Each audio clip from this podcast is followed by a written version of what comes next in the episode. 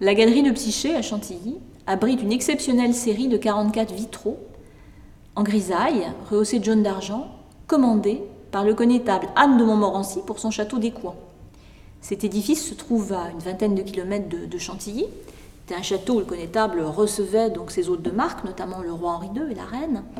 Et il avait souhaité euh, commander pour l'aile principale du, château un décor de 44 vitraux racontant l'histoire de Psyché. Ce thème était très à la mode à la Renaissance.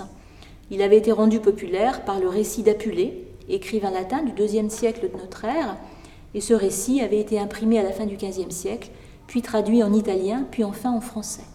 D'ailleurs, des vers français se trouvent placés sous ces vitraux.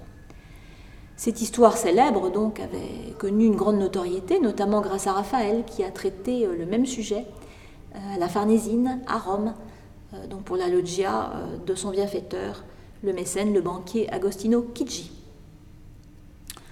Cette série de vitraux donc, a connu différentes vicissitudes, puisqu'après avoir orné jusqu'à la Révolution euh, les fenêtres de la galerie du château d'Écouen, euh, ils seront transportés ensuite pendant la Révolution sous la Terreur au musée des monuments français, où le conservateur Alexandre Lenoir va les sauver euh, des dégradations révolutionnaires.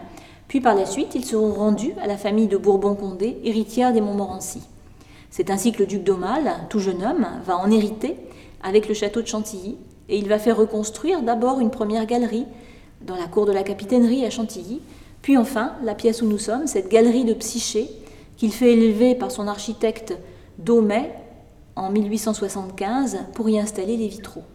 Depuis lors, ils sont en bonne place avec donc la lumière du jour donnant sur les jardins français de Chantilly qui permet d'éclairer ces vitraux et de retrouver donc euh, l'histoire de la belle Psyché et de Cupidon.